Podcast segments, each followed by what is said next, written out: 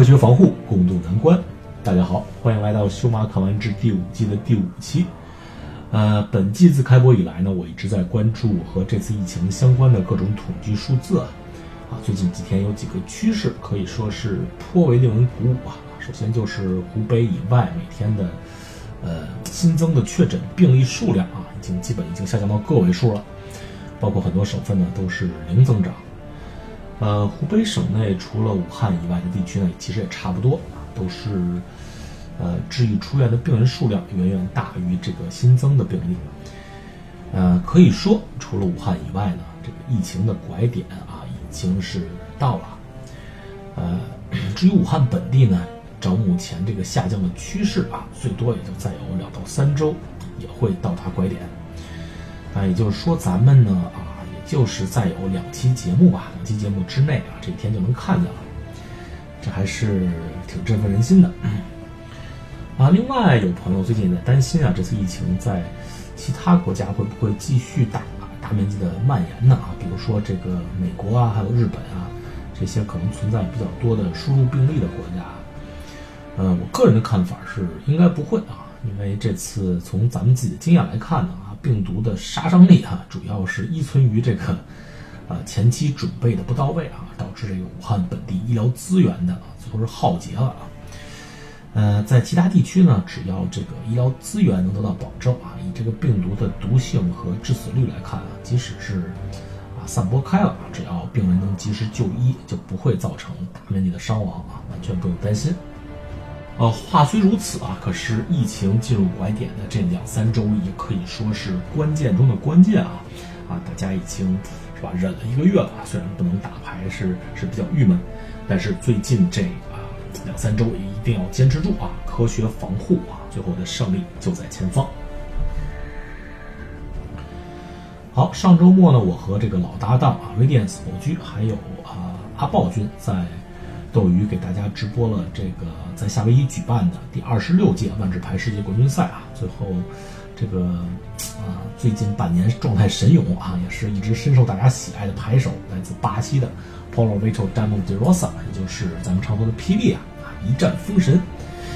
呃，经过这半年呢，大家对霹雳的评价也渐渐是趋于一致了啊，那就是他已经超过了 f i n k o 和 Kai 啊，成为了万智牌历史上最强的牌手。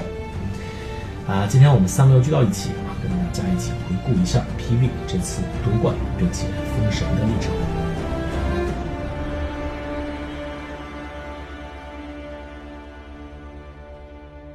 好，欢迎今天啊来的两位嘉宾，也是上周末跟我一块儿啊解说这个世界冠军赛的。我是没全程解说啊，这二位真是真是全程都在。啊，首先就是咱们老嘉宾了啊，来自斗鱼的主播宝驹。嗯，大家好，大家好。上次大家已经见过我了，嗯嗯，好像没有眼见过我就是了，嗯，对对，这次周末上周末可能都应该眼见过您了，对，就只要看过比赛应该有。还有一位就是啊，第一次来咱们电台做客的啊，就是啊 NGA 万智牌区的版主啊，摸豹君阿豹，欢迎。啊，大家好，我是摸豹君，我是负责那个 NGA 的万智牌版的版主，然后也在 B 站也做过起飞时刻这种视频。啊，其实大家可能很多人都对这个炉石的斗鱼时刻比较熟悉啊。其实，啊，咱们万智牌圈里也有属于自己的击飞时刻啊。这个作者就是魔宝君。哎，那阿豹，如果呃大家想看这个 击飞时刻的话，是不是直接去 B 站搜就可以？如果大家想看这个击飞时刻的话，可以去 B 站搜击飞时刻或者搜魔宝君都能找到。好，也是欢迎阿豹第一次来啊。这个咱们上周末一块儿啊解说了在夏威夷举办的世界冠军赛啊。这个也是，呃，先说说总体印象吧，就是觉得总体制作水平啊，包括这这次从宣传来看，其实是和一年之前的那个传奇关叫什么来着？传奇邀请赛是是差不多的，对吧？就是规模呀或奖金啊来说，呃，整整体制作水平，你们两个觉得怎么样？就这次比赛，包括转播呀，包括这个赛事安排呀。其实传奇邀请赛那会儿，我们俩就已经开始做解说了。反正就那场，我们俩也都在。反正我是觉得，这个比赛要说起来的话，嗯，整体印象来讲，应该是比之前那传奇邀请赛好。但是是吧？反正他还是有点问题啊。就是，嗯，而且他这个宣宣传这回这次跟 MTG 联动也比较多嘛，就是他会让你去让你去选一些，就是提前选一下你要支持的选手什么的这些。对他那个买马环节是吧？这个、对对对 他这个前期宣传好像做的确实是比传奇冠军赛更用心一点了，尤其包括给一些选手拍短片啊，呃，包括这个 这这个这个买马项目啊，还有还有奖品。那个阿豹阿豹买的谁啊？这次？哦，我买的是 Canist。哎哎，对，啊，抱着，然后宝驹买的是哈哈维呃，对对对对，第一天就没了。对我买的是 PV，咱咱咱咱买这三个人其实是就是赛前最火的三个人了，就是可以说是。呃，去年下半年吧，就整体来说啊，哈维也就不提了，就是去年、去年包括前年都特别火，对吧 c a n i s t e r 和 PV 都是去年下半年，就是都是就火的不要不要的。嗯，不是，其实反反正买马这个环节，我这边弹幕一，我看我这边弹幕应该是，应该是蒙古吉买的人也挺多的，嗯。啊，对对对，蒙古奇，蒙古奇主要大家都觉得他他是天选之人嘛，反正蒙古奇飞得也挺快，就是了。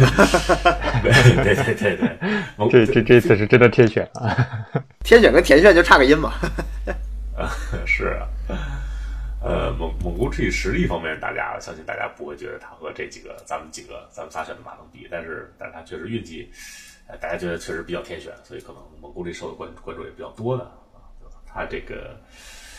呃，反正反正开始轮抓之后没有播蒙古式轮抓，但是一上来抓播的是 Canister，对吧？他这个轮抓是录播，跟其他的 PT 不一样，不是不是直播是录播。咱们解说的时候也就有点节奏有点快。嗯，他先把抓的过程录下来，然后打的过程应该是那个的，就是也是剪接好的。不是那个打的过程是不是直播？我我也存疑。但反正就是他，我觉得我觉得是他。是吧？他这个，他这个，他这个舞台本身自己是没准备一块地方给这个给这个实卡的，所以他就他舞台就只有电脑嘛，就他舞台只有 PC 嘛，所以他可能也也觉得也觉得这就是再把这个桌子放上去不太好弄，所以他就干脆录好了。但是我觉得这这这录播直播效果有点一般啊。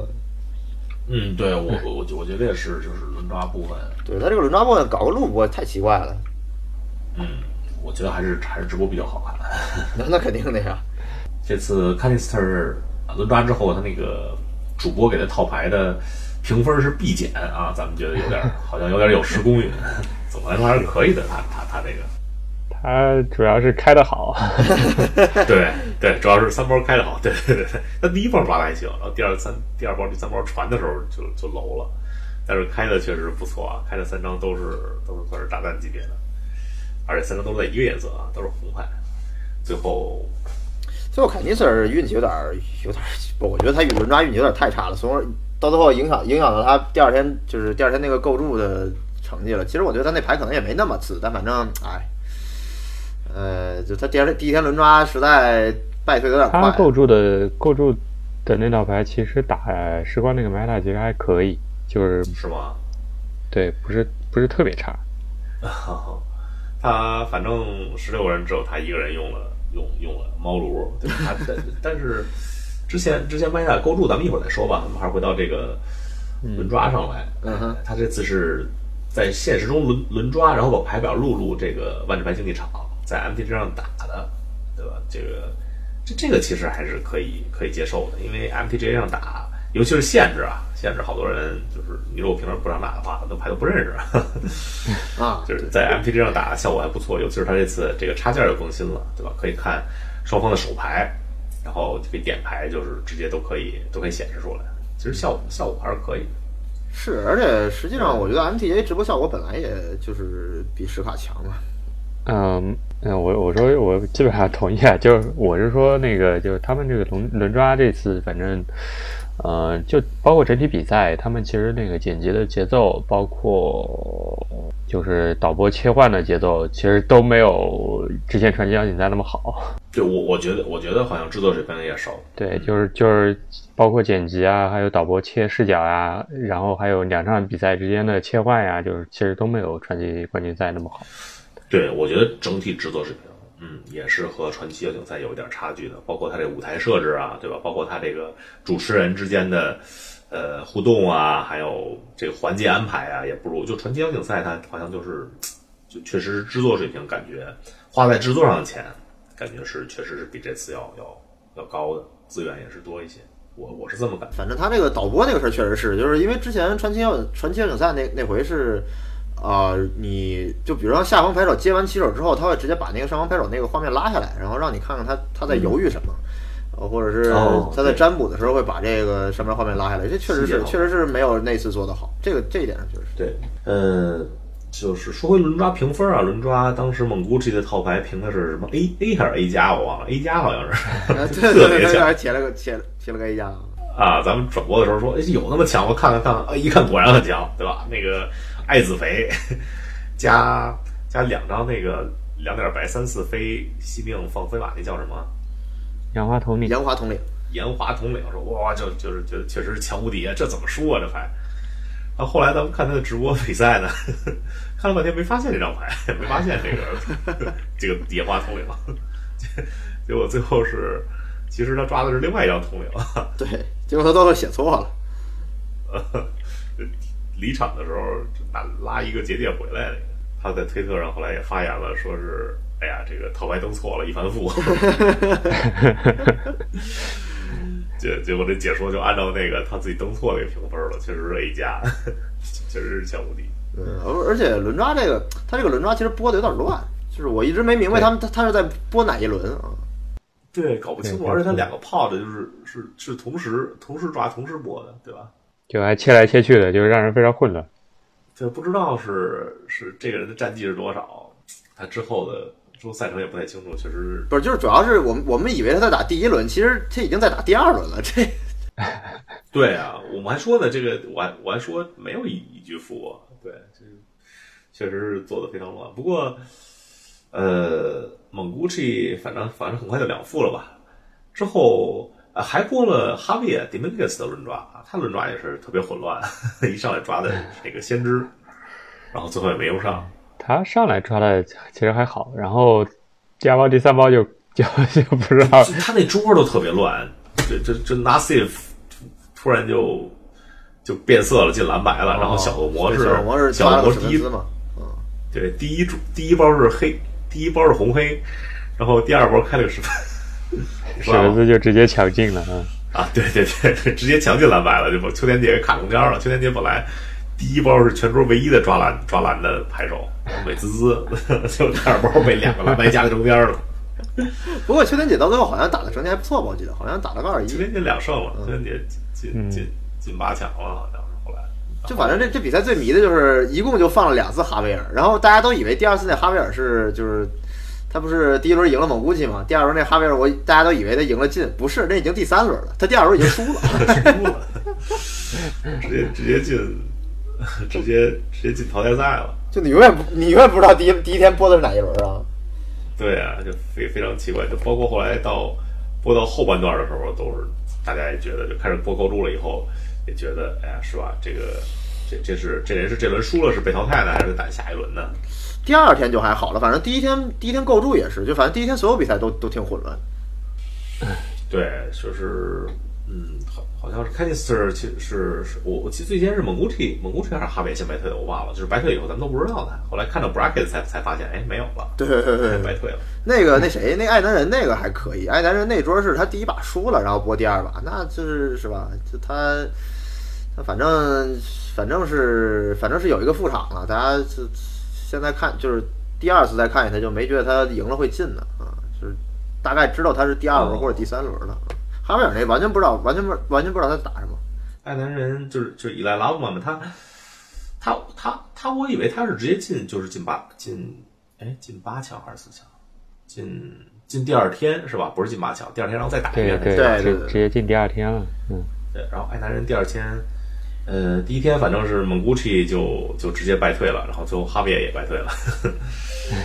这个呃，宝鸡的马就就就这么没了。其实还得再指出一点，就是从事后的赛程安排来看啊，其实这次的这个一上来这个两桌轮抓啊，开局的成绩实在是太重要了。就有人统计，当时四个二零的牌手啊，就是其实他们获得二零以后啊，他们的夺冠几率就高达百分之二十三了啊，然后二十三乘四啊，九十二，剩下的十二名牌手瓜分最后的百分之八的夺冠几率，而就是你你从这次奖金啊上面这个三十万啊，就是第二名是十几万，我忘了。这从这奖金来看，这次轮抓成绩实在是太重要了。这这轮抓历史上就没有哪个轮抓这么值钱过啊！具体算到每一胜的这个 EV 都是几万美元起跳啊！这点当时也是也是没人注意啊。事后就是大家一算，我的妈呀，这么值钱！然后 进入第二天啊，第二天其实。呃，这这个到第二天就不能不说一下这个胜者组败者组的问题了。这个胜者组太轻松了，这 PV，PV 和 Marcio 就出来，第二天就打两两轮直接晋级，啊，直接进四强。嗯，到败者组以后就变成一个特别迷的赛制了。呃，不是，其实他这个赛制倒还可以理解吧？你要是打到最后一天这个样，说给败者多点机会。倒还好说吧，他他打他打到第二天，这还十二个人呢，就开不是他这还八个人呢，就开始搞这个事儿，有点有点打的太多了也。对啊，这个最后 Nassif 是打了多少个 BO？咱们叫 BO 九对吧？对，就是他是 三三个 BO 三，对，他是打个 BO 三的 BO 三，所以我们就是说，就管这管这赛事叫 BO 九。这哪 C 五哪 C 五一开始第一天就被打到败者组去，然后应该是打了到最后一共打了九个 BO 九，呃，打了四个 BO 九，九个有点多。四个 BO 九，然后又第三天又打一个 BO 九被淘汰了，然后五个 BO 九，这这太多比赛了。打打完之后都不想用那套牌了。没没，他是他是第二天打了两个，第三天打了两个，因为他他就是这个比赛里边打的比赛最多的啊。哦。我觉得他，我觉得他对那练习一天都打不了这么多，可能，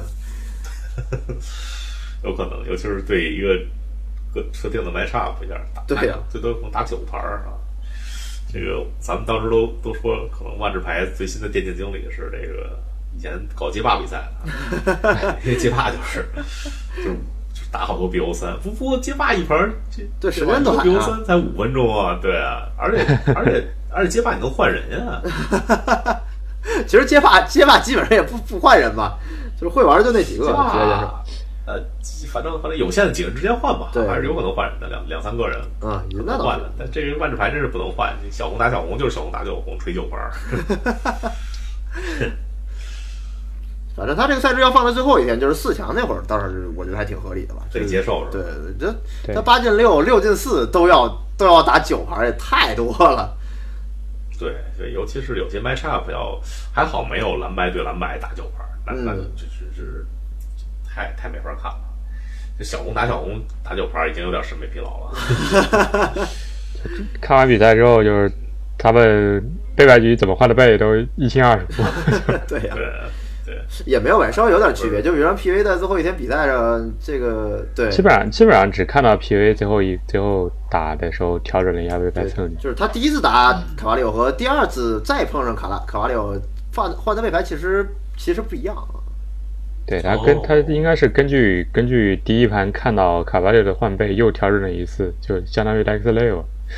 嗯嗯，反正到第二天啊，第二天。除了 Canister 十二进八败退以后，然后剩下的就是八强里，大家可能觉得，呃，实力稍弱一些的，比如秋天姐啊什么也都也都就是纷纷败退了。最后进四强这个人还还真是，虽然虽然哈比 Canister 不在了，但这四个人也是确实是都挺强的。可能最弱的可能就是 Nassif，这个历史上最第四强牌手变成四强里最弱牌手了。呃，另除了他以外，Sas 啊，Sas 就不说了，Sas 这几年一直是一直特别强，去年的职业积分也是也是非常多呀，是排前三的。然后，呃，Marcel k o v a o 其实去年也是最强的三四个人之一吧，算是。然后 PV 就不说了，PV 现在这个地位直逼直逼历史第一了。嗯，呃。最后，反正反正 Marcio，其实我我想我想提一下，他之前大家不是一直都都比较关注他作弊嘛？这次这次官方也出了一个洗地文啊，就是给给 Marcio 洗一洗。其实其实我觉得这个洗地文洗的洗写的不是特别好，显得有点显得有点死里无银三百两。其其实我早就我我作为我其实早就原谅 Marcio 了，他作为牌手，我觉得他这个。之前也是作弊名声不好嘛，背负了很大压力，之后也算是证明自己吧。他可能现在也也是不作弊了。其实我早就觉得这个事儿没什么了，过去就过去了。但是这个就就看了官方洗地文，我我也觉得不太舒服。就是故意给强行洗地，我觉得可能效果效果不是特别好。反正以后要是比赛都放在 MTG 上打的话，嗯，也也发生不了这种事儿了吧？嗯，对，其呃，其实你就是直播中，他也就是，比如说他他其实这是第二次进世冠决赛了嘛，上次输给那个是输给 BBD 了，还是输给谁的？嗯，呃，前年还是大前年，那个那个直播时候就没有没有什么作弊可能了。他这个 a m a r c i o 其实确实是他本身实力也是非常强啊，之前之前就更强了，流氓会武术，不用武术也非常强。呃，好，反正套牌方面好像这次就是从四强来看表现最好的是杰西开火啊。对，反正我觉得比我预想好吧。就是一开始我们我们觉得杰斯开火这个东西打小红优势，打蓝白应该是劣势，但实际上蓝白换过背之后跟蓝白打，呃，至少是不是不不不算是劣势吧？至少不算是他这个主牌局确实是没办法，他主牌局确实没办法，尤其是尤其是卡瓦利奥那边这主牌局根本就打不打蓝白根本就没胜率，就就是没胜率，所以他就算就算背牌。他优势这个对局也都很难打，所以，所以说实话，我觉得到最后这卡瓦利奥有点可惜，嗯，就是是他靠背牌打的相当不错，小优势的一个对局，就是可能也非常小啊，但是可能是略略占优的一个对局。我也我也没看他们最后，反正他们他们最后这个决赛比 BO 九打的还多。就是他这个，对啊，他们这个，嗯，他这个决赛是赢，就是胜者组那边赢两局，败者组那边得赢三局，也就是说你最多要要打十二盘，啊，理论上可以打 BO 十二。然后卡瓦利奥这边还是上来主牌局就先送了，然后然后被牌局连扳两把，然后再再再打下一盘，这。这这就让这比赛打得很很很时间很长，就是实实际上倒是没打到 BO 十二吧，他们到最后打了十盘，应该是，应该是他先送了个二零，然后搬了两盘回来，就是主牌局都送了，然后搬了两盘回来，然后再打了一再打再被打了一个二零啊，那也太强了，哎，那那这个说到说到这个决胜局就不能说就最后一盘啊，考考，但是可能是第十盘吧？那对第十盘，第十盘。嗯，卡完后接了一个迷之棋手啊，是吧？这样地数量既不够还卡色，然后呃，哎，这盘是如果他赢了，他还有机会是吧？如果输了就就 PV 直接赢了。嗯，对啊，那他主牌局又送了呀，就是他四个主牌局全输了呀，主牌局又送了，所以没办法，他他就这是个背牌局，对。但要是打完了以后，只是还有戏，也不是说他就赢了。我实在想不到了，为什么看完后会。嗯，在这种时候选择 keep 这个棋手，这个首先我觉得他他可能他可能有点疲劳，这这得我我觉得这个这个因素得考虑，他因为疲劳可能没没就是他他是也之前也进了败者组是吧？对，有点有点着急嘛，有点着急嘛。还有就是我觉得他的想法倒是可以理解，就是我觉得这个棋手也不该接啊，但我觉得他的想想法可以理解，就是他这个套牌二十七地嘛，然后俩蓝在手里。基本地就这俩蓝，然后还有两个蓝宝只只产蓝，也就是说它还有二十三个另外两个颜色的地。刚才他他那个棋手其实那俩颜色地随便来一个就行，就是他三费是有有小太和教团战手，所以他来白或者来红都可以，就都可以接受嘛。就是你这两个对白蓝控来说都威胁比较大，而且他先手，所以他指望来就是剩下的牌库里。两轮之内来个别的色，嗯，是有点拼。但是你说他能不能？就我觉得这行为能不能理解，倒是可以吧。就是平常咱们打牌，有的时候可能也会接这种起手吧。他也没调度当时是吧？就是对，他就没调度，他是七张起手。反正我觉得这个最后他这个棋手接了以后，就就把 PV 就送上冠军的宝座了，算是 PV。这次也是呃，也是封神了。我觉得 PV 之前。就是之前我为什么选 PV？我觉得 PV 作为这个历史上最强三位牌手之一，对吧？没有一个世界冠军，有点说不过去啊。因为 Finko 和 Kai 都有自己的世界冠军嘛。但是，但说实话，现在拿世界冠军比 Finko 和 Kai 的时代拿世界冠军要要难太多了。这个世界冠军赛什么什么竞争水平？当时这个 Finko 他们打世界冠军赛，就二百来人，一百八十个都是奖励版，会有儿子的吗？十几二十个 奖励版。对，这这这这难度是不能同日而语。包括就是赢赢 PD 冠军嘛，就凯凯为什么这么厉害？他赢过那么多 PT 冠军，但是他赢 PT 冠军那时候，这是 PT 的，就是竞争竞争水平和现在竞争水平根本就不能比。真正会玩的就十几二十个人，像现在你会玩的可能八十一百个都不止。嗯，那会儿这种卡牌游戏估计也不是很多见吧，就没什么没没没能有什么同类经验啊。那会儿玩家人数肯定是现在玩家人数的可能也就是肯定不到一半儿啊。不是我我三分之一我觉得当时这个这个这个卡牌游戏类别就很少，所以你没法从别的游戏转过来说你有一定卡牌游戏经验，可能也就做不到。所以他们那会儿就是真的开荒啊，真的开荒。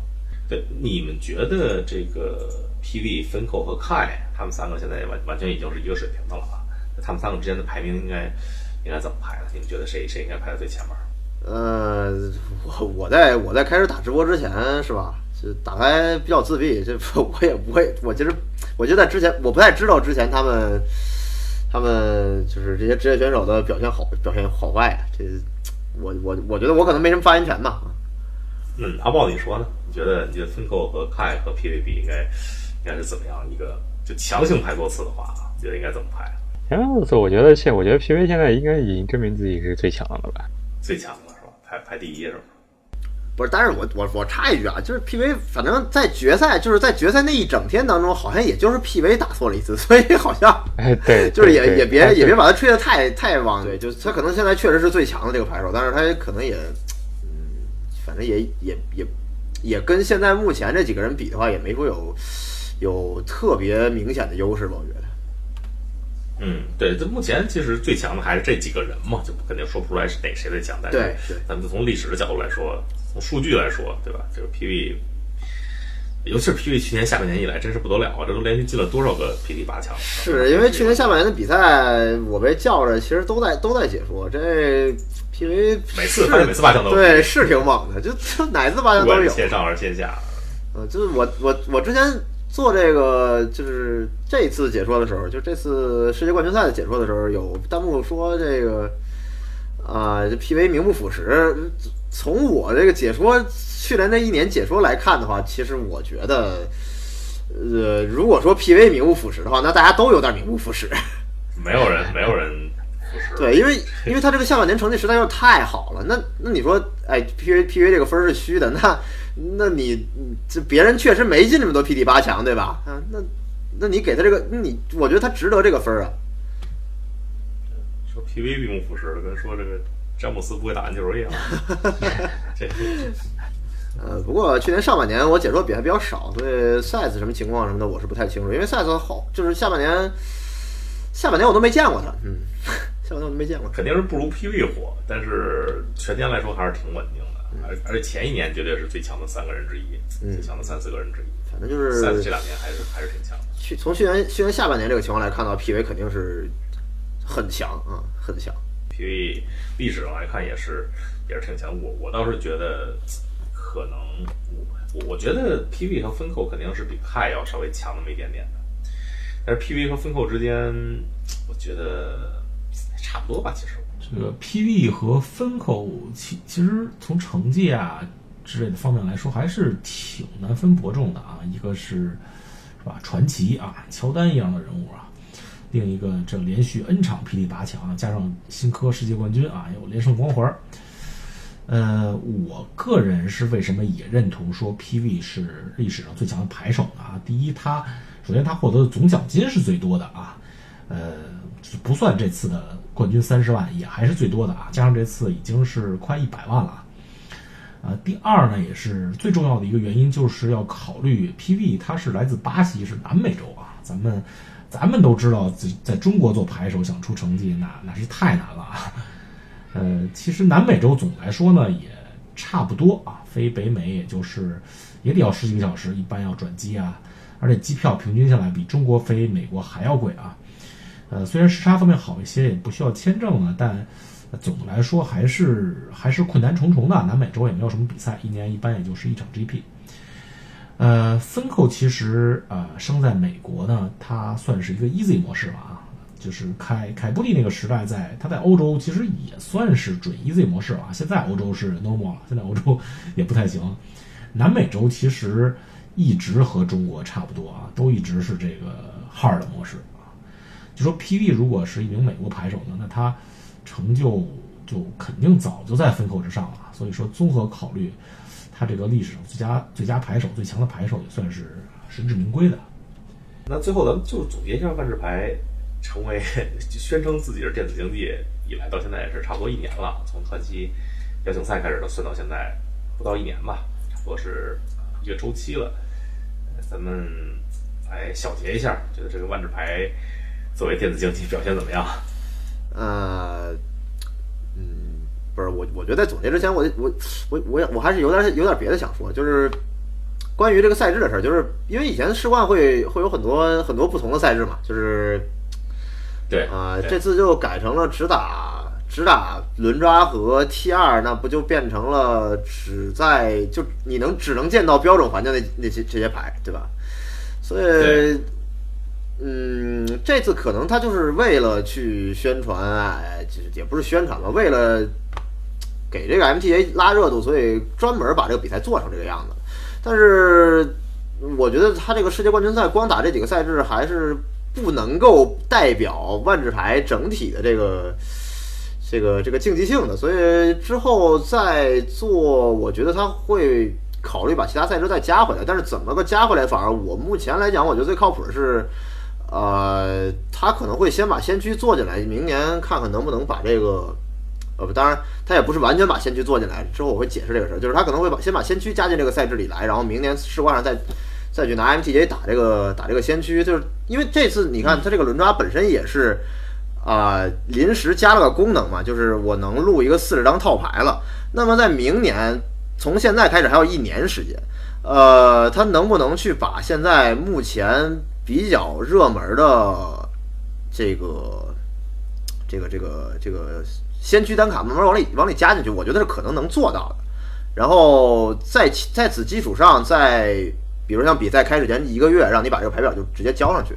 然后如果要是当时我还有些卡没有做进去的话，那我再去临时把这个牌做进去，然后我在 MTJ 上再出一个比方，就是因为这次 MTJ 也有个联动活动嘛，对吧？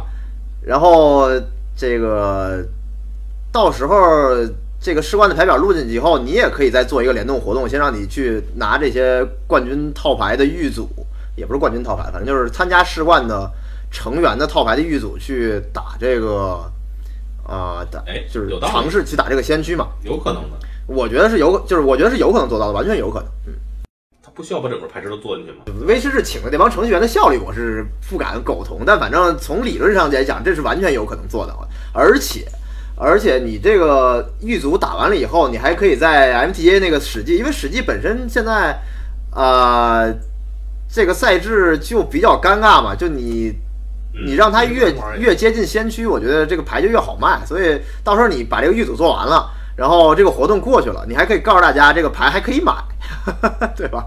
就是你还可以再把这份钱赚回来。就是你你史史记的牌池现在跟先驱就完全不一样了。对对史记里对面有些有些先驱不一样的，没有的牌。对，他要印以前的东西了。他其实我觉得史记以后怎么样还不好说呢，现在也是也是搞不清楚。是吧？反正就是就是他，反正就是把这些牌做出来之后也不白做嘛，你还可以骗人再买一波嘛，对不对？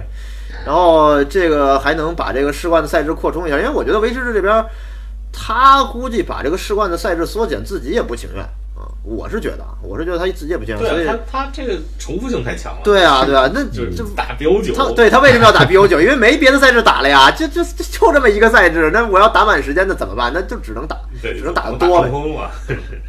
所以他要是明天再要能把要能把先驱的预组做出来的话，我觉得呃，就是不管是对 MTJ 还是对这个啊、万智牌这个所谓的电竞来讲，对电竞化来讲都是有好处的嘛。哎，那呃，阿豹，你觉阿阿豹，我问你一个，你觉得你觉得万智牌算是一项运动吗？就算是一项 sports 吗？嗯、其实很显然就是一 就是一项运动。这是一项运动啊？那那那就就是那那比如说围棋算运动吗？围棋是一项运动。嗯，我我觉得就它都算是就是，嗯、简单来说，这些都算是就是脑脑脑力方面的运动吧。它脑力方面的运动也算也算运动，对对就就，但是呃，我想想啊，运动，反正围棋，CCTV 五也播围棋是吧？播吗？对对，其实也播呀，这也播的，哦象棋、围棋什么之类都播的。嗯，那那就是比如说啊，你去跟，比如比如说你跟一个妹子约会，妹子问你平时你都做什么运动，你会告诉她我我打万智牌了？那这个就是语境不同，就就可能就不太不太一样。对，嗯，对，反正我我我觉得万智牌算电子竞技是肯定是没问题啊，但是嗯我觉得算运动可能可能不能严格意义上的算算是一项运动。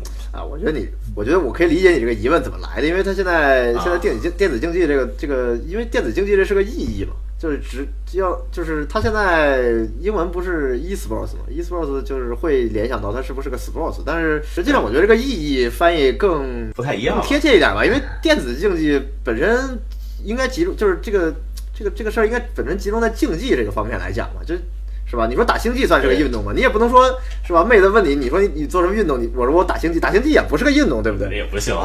打星际也不是个运动，所以 啊，对我感觉运动还是得有点身体上的。虽虽然打万智牌，虽然打这个游戏也也对也对身体素质要求挺高的。你要老打 BO 九，那肯定是高的。呃，对对，我跑题了。阿豹，你你刚才想说什么？我觉得从从无到有的基础上来看的话，其实还是挺成功的。对，你要打个十十分，你要打个分，打你能打几分？十分我可能能给个六七分吧，大概。哦 六七分都很成功了，我还以为你得打个八分，对对，就是就是就是他就是没人强强嘛。对，就就是就是从从无到有的基础上看是就是比较成功的，就是因为因为有很多有有很多起步的，有很多就是做做这电竞转型起步的就就就对吧？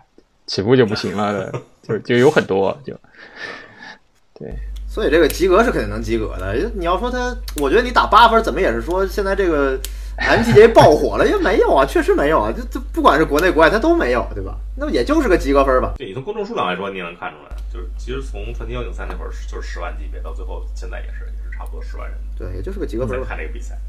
对，而且他这个计算方法还是把那些就是就是链做链接的那些网站都就都算进去了，就是放在呃其他地方转播的，就只要是源是这个，它都算进去了，所以所以实际观众人数哎也也不好说吧，反正反正我感觉推广的效果一般般吧。我要我打分的话，我可能打六分可能有点勉强，还可以吧，勉强勉强算是六分。我觉得打个六点五应该还可以的吧，就是我觉得阿豹说的有道理啊，就是好多好多产品转电竞并不太成功。这万智牌其实做的虽然好像烧的钱不少，但是呢效果还还不错吧，啊还不错吧。嗯，还行。比赛的时候关注，而且它这关键时刻也没怎么掉链子，它这个这个版本虽然是吧出了出了不少为了这个世冠才开发的功能，但是也没提前测试，也没出什么 bug，也还好吧。因为刚才我就说那个情况就是，如果我要是把这些，就是如果如果他们要是想把这些先驱牌弄进去的话，恐怕得得有个半个月时间去测试 bug。他这次都没做这个，没做这个。没做这个动作就能把这个客户端做好，我觉得还是值得鼓励的吧。啊。嗯嗯，还不错啊。明年这个不是今年这个真人轮抓啊什么的，估计也都会上线了。嗯到时候看看吧，到时候再看看。但是说实话呀，我觉得他这个移动端是画饼哎，我我我也对，说到这个移动端，我也觉得挺迷的。就是想不到，以他们的对吧？以他们的能力，就就在今在今年就上线，我觉得有点太 勉强了。你现在对吧？现在暴雪做一个魔兽三重置版，一年都做不出来。你哎呀，可别提这个重置版了。就别到时候重新定义移动端就行。对，我我我我反正我都就我要想我都想不到他怎么能把一个复杂的一个对吧一个这个场面给给放在他这边他这边上移动端肯定把整个 UI 什么之类都都得就是重重重构肯。定要重新设计啊。不过比如说你场上有就就不往多了说吧，你有五十个永久物，这这个 就可能可能可能需要就是放大局部战场，还有框选卡牌这这这之类的操作。框选卡牌。啊，对，就是我框一下，这些生物进攻。那那阻挡怎么办啊？阻挡就对对啊，就一框一点知道吗。嗯，就反正特别麻烦。啊，也十分期待啊！最后把这个怎么样重新定义移动端？对，这个确实是一个嗯值得值得期待的话题。反正就双方都有五六个生物，你要 double block 这个事儿就已经，我觉得有点麻烦了。嗯 对啊，有点儿主要它生物没有上新按钮，你在手机端上就贼不好做了，已经。它这个就是万智牌有好多对对电子电子产品特别不友好的设定，就 放在 PC 上有的时候都嗯不太好办，你扔在手机上，你就直接 Artifact 就是它手牌是因为它手牌没有上限嘛，它在 PC 端都都非常别扭，要来回滚，来回看，这样放在、几乎感觉就就是万智牌的场面感觉放在手机上就是这样，你真是顾不过来。哎，确实是比较难。